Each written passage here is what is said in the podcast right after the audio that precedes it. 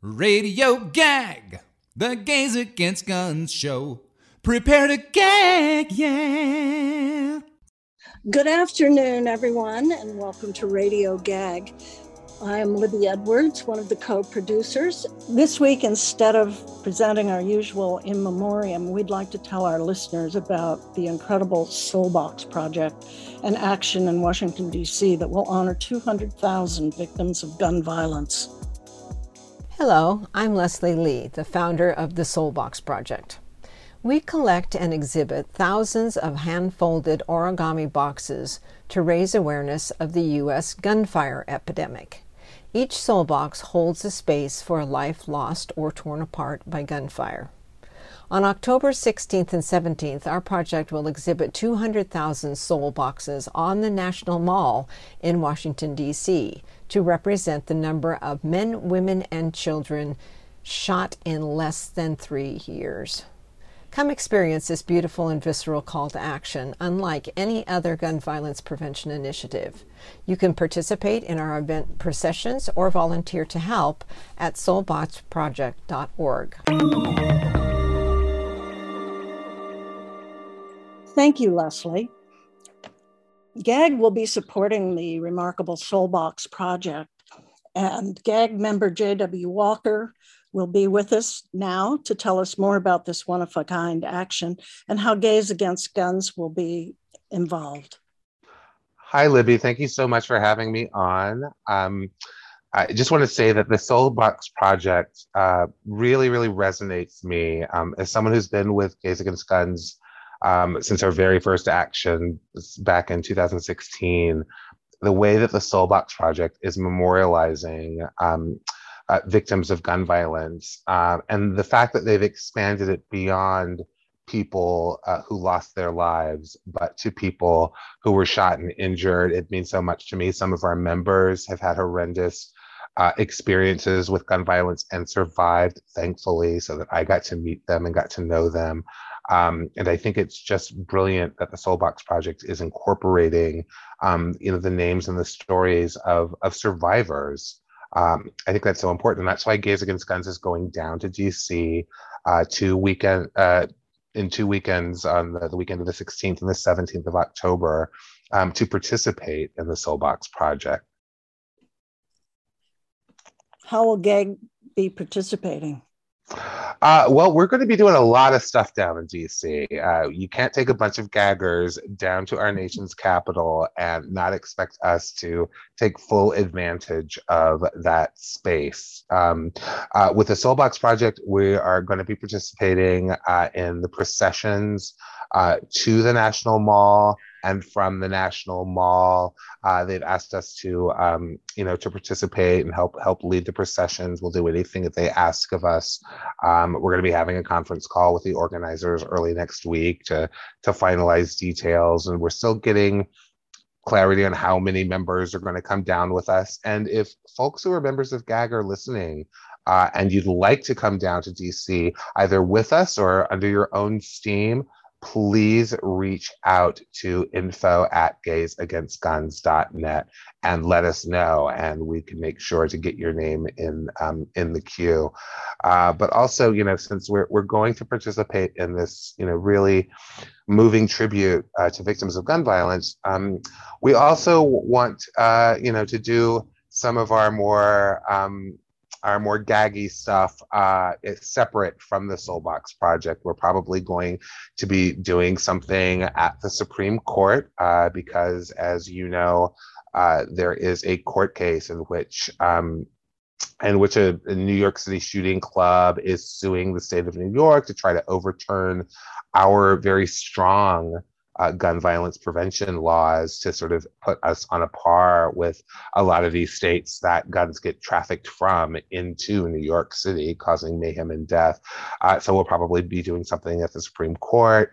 Uh, and then, um, uh, you know, and maybe, maybe a few other things that I'm not going to talk about on the radio. Well, I, I can imagine Gag is always very, very original and very active.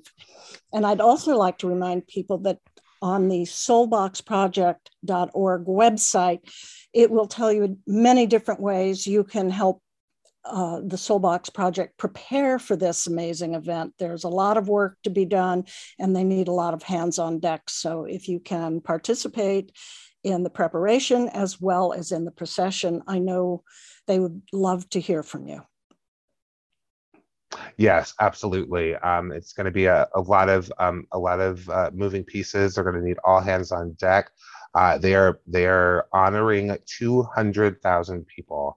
Um, that is, you know, that's something to remember. two hundred thousand uh, victims of gun violence, both living and those who have passed on. So uh, there's a we need a lot, a lot of people to help. So if you're going to be in the D C area, um please please come out and join in. Go to the Soul Box uh Project's website uh and and join in.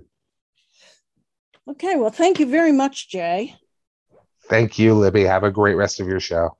Thanks again. The Soul Box Project on the Mall on October sixteenth and seventeenth will be a powerful reminder of why gun regulation in our country is so important. And again, for more information, see the website soul box project dot org. And I am here with my co-producers, Sarah Germaine Lilly and Shep Wanen. Our guest today is Barry Graubart, the New York State Advocacy Lead for Moms Demand Action for Gun Sense in America.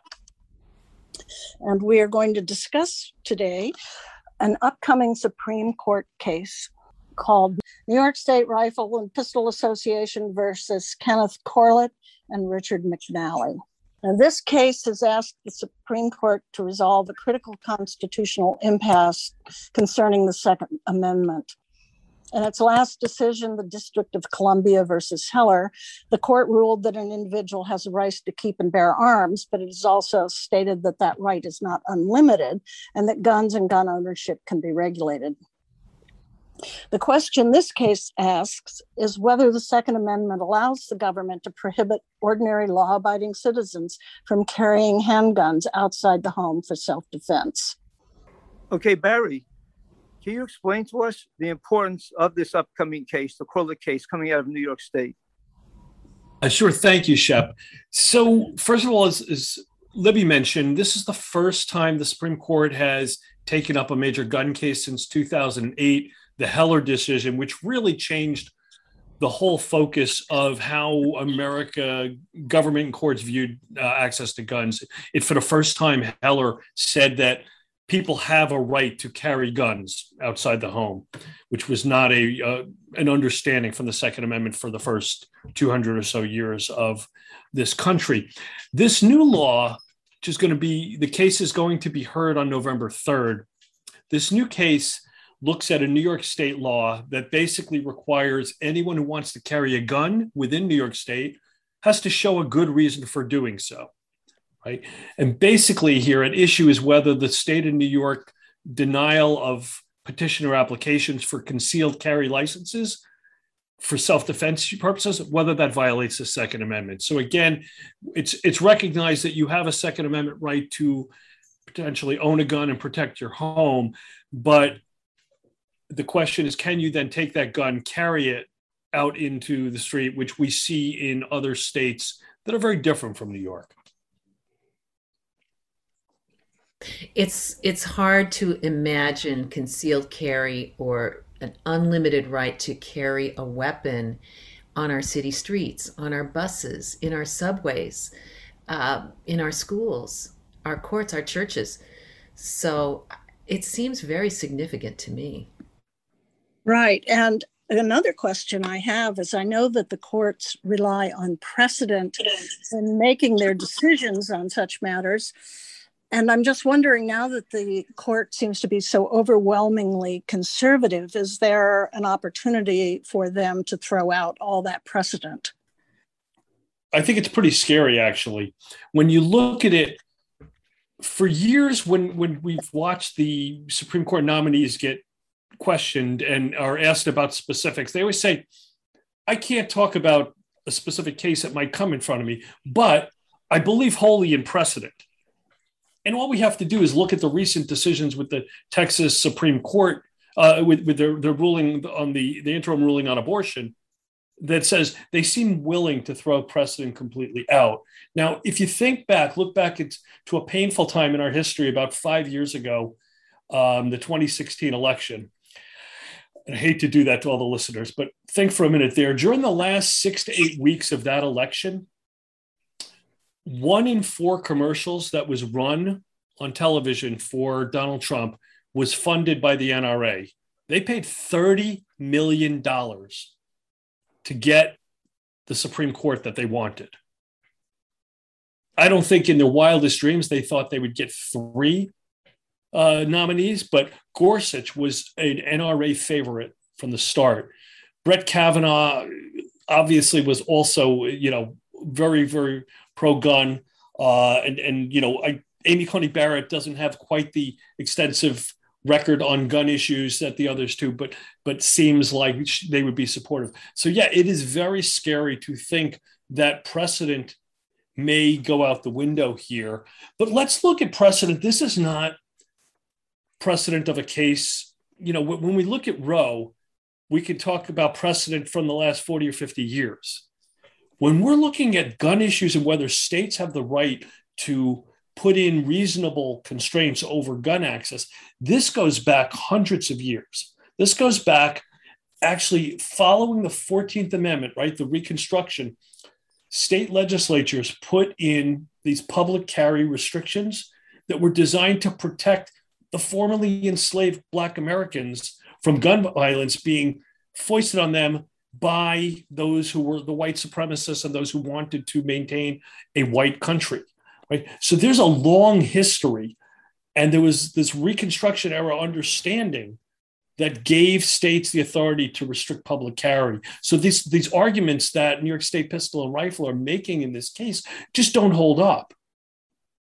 But Barry, I, I um, like you said, don't states traditionally have the right to regulate guns? It's not a federal thing, it's a state thing. So uh, this is kind of the opposite of the traditional thing. We're advocating for states' rights. So it's kind of uh, reversed. Well, it is. And, and and this is, you know, again, the, the federal system that we all live under, for good and for bad, um, Congress can regulate based on tax and commerce. And states generally have lots of flexibility to do that. And we can discuss whether or not public carry makes sense in rural environments.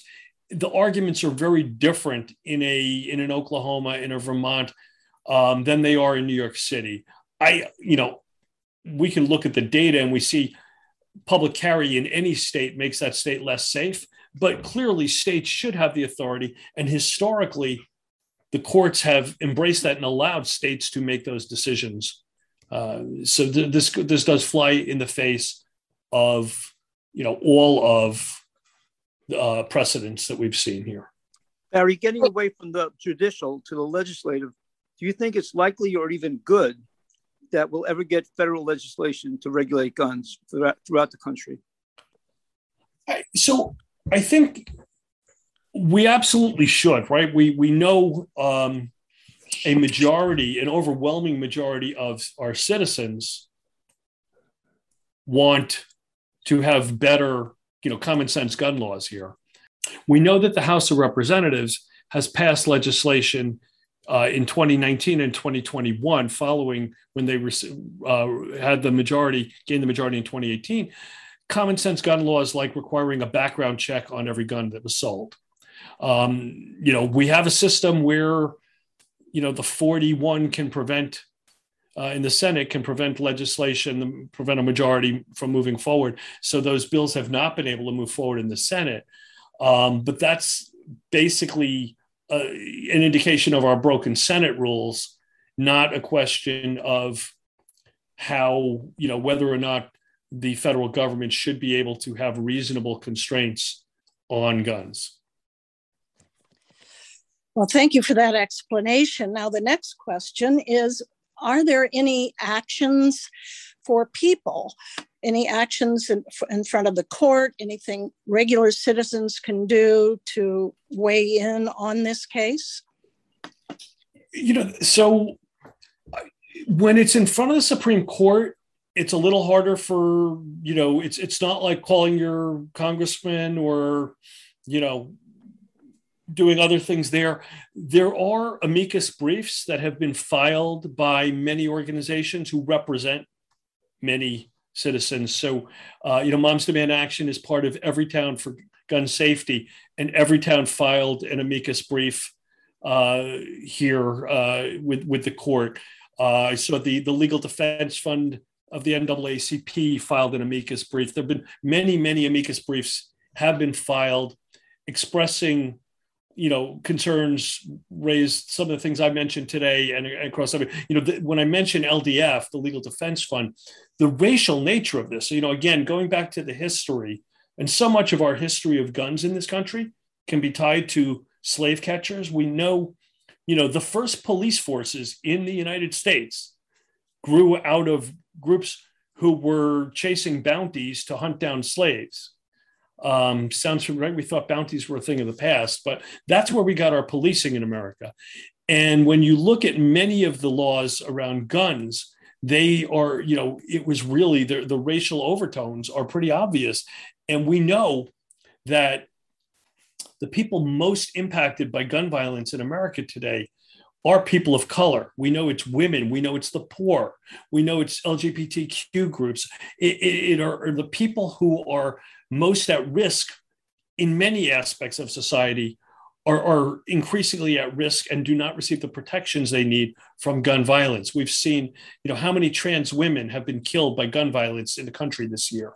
So we see it over and over and over. So th- there's, there's a racial aspect to this. So I'm thrilled to see the L D F jumping in because, you know, these, these concealed carry restrictions have been put in place by states to protect Black people, and they really do play a huge role. As, as Sarah mentioned, can you imagine walking into Grand Central or Times Square or walking through Central Park and knowing that, you know, a majority or a, a large group of people could easily be armed? It, it it's just unimaginable for New York, and and we know that it really uh, impacts uh, Black people, particularly young Black men. Well, thank you for that. Barry, what do you think um, the likelihood of, what do you think the result will be from the Supreme Court dealing with the Corlett case? How do you feel it's going to go? You know, it's a tough question. I, I would say this, the last time that this group, New York State Pistol and Rifle, uh, argued before the Supreme Court, which was just two years ago, Uh, they they lost, and they were not able to advance this kind of extreme position. I'd love to believe that the same will happen here because the merits of the case suggest, you know, there, there's almost no issue that has such a strong historical lineage uh, around firearm regulations as this public carry one. So everything around it says that this should be a no-brainer and should be, you know, rejected by the courts. And then I look at the makeup of the court and I look at the extremists, you know, the extreme justices that have been rammed through into this court. And I don't have the confidence that I'd like to have.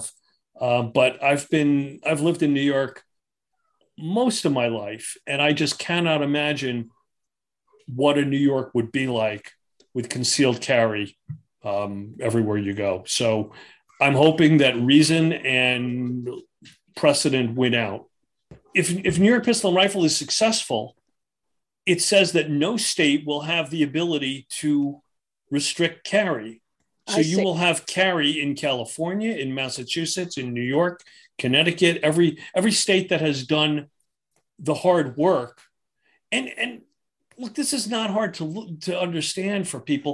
If you look at the states that have done the most work to have strong uh, common sense gun laws, we are the same states that have the lowest rate of gun violence. So New York is, has, you know, is the second best in second safest state from gun violence in the country.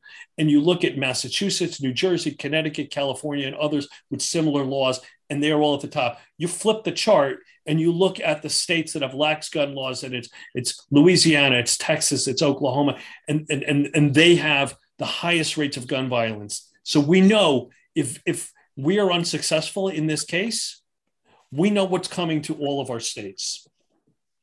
Well, thanks so much for taking time to explain the history of such laws and what's at stake in this court case, and we will all be watching it very closely. Thanks for your time, and it was very nice to meet you.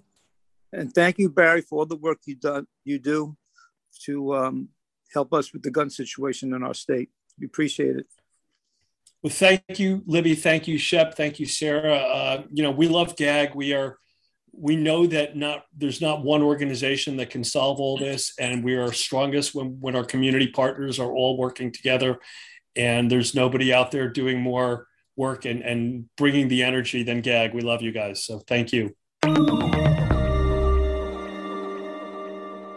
To find out more about working with us, please go to gays against guns dot net or follow us at Gays Against Guns N Y on Facebook and Instagram, at Gag No Guns on Twitter as well. Everybody is welcome at any and all Gag events.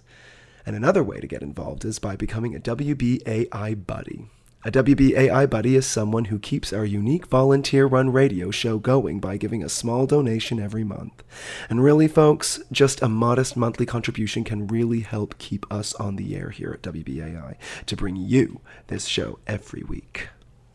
Just go to W B A I dot org or call two one two, two zero nine, two nine five zero and become a B A I buddy in the name of Radio Gag. Now, now we are pleased to introduce Ben Williams, a longtime member of Gag and an attorney who will give his personal perspective on the upcoming Supreme Court case, New York Pistol and Rifle Association versus Corlett. So um, welcome, Ben. Um, awesome. Thanks, Shep.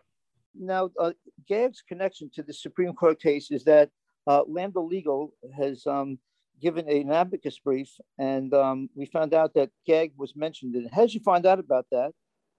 So, you know, and actually, it's it's just a funny small world. I was on a um, shuttle bus back from the Fire Island Ferry, um, from from Sayville back to the train station. And my good friend and longtime uh, friend, Omar, sat down. And Omar's a lead attorney at Lambda Legal. And he said, hey, we're, we're going to be filing an amicus brief before the Supreme Court on behalf of L G B T Q groups. And we would absolutely love to have Gag um, participate. Would you be interested? And I said, you know, absolutely, overwhelmingly interested. I mean, talking back to that first meeting where, where we met, where we were all there, I, I, we had a name and we had a bunch of people, but not much else at that point. I mean, I remember as a lawyer there just thinking like, how can I make sure the group is, is well-structured and safe, and people were donating money? How do we keep the money safe? I certainly wasn't thinking, you know, as a lawyer, one one day our name would be on a brief filed at the Supreme Court. So when Omar offered, I jumped at that. I know many others in the group had been working on it um, as well. And so I was happy to read it, um, give my endorsement to it, talk through anyone who had questions about it, and help in any way I could to make sure that our name was on that brief. And, and it is. Quite proud of that. Well, that's really cool that Gag made it to the Supreme Court. Um, in what way was it mentioned? In what context? Sure. So Gays Against Guns, along with a number of other great organizations, Equality in New York is another great example of an organization that signed onto the brief, lent its name to the principles and the argument that were in this brief. And we basically said, or I should say Lambda Legal and a, a team of talented attorneys who wrote this on our behalf said, um, that gun violence is, is a uniquely dangerous um, problem for the L G B T community. The L G B T community as it is at a higher risk of hate crimes than any other group.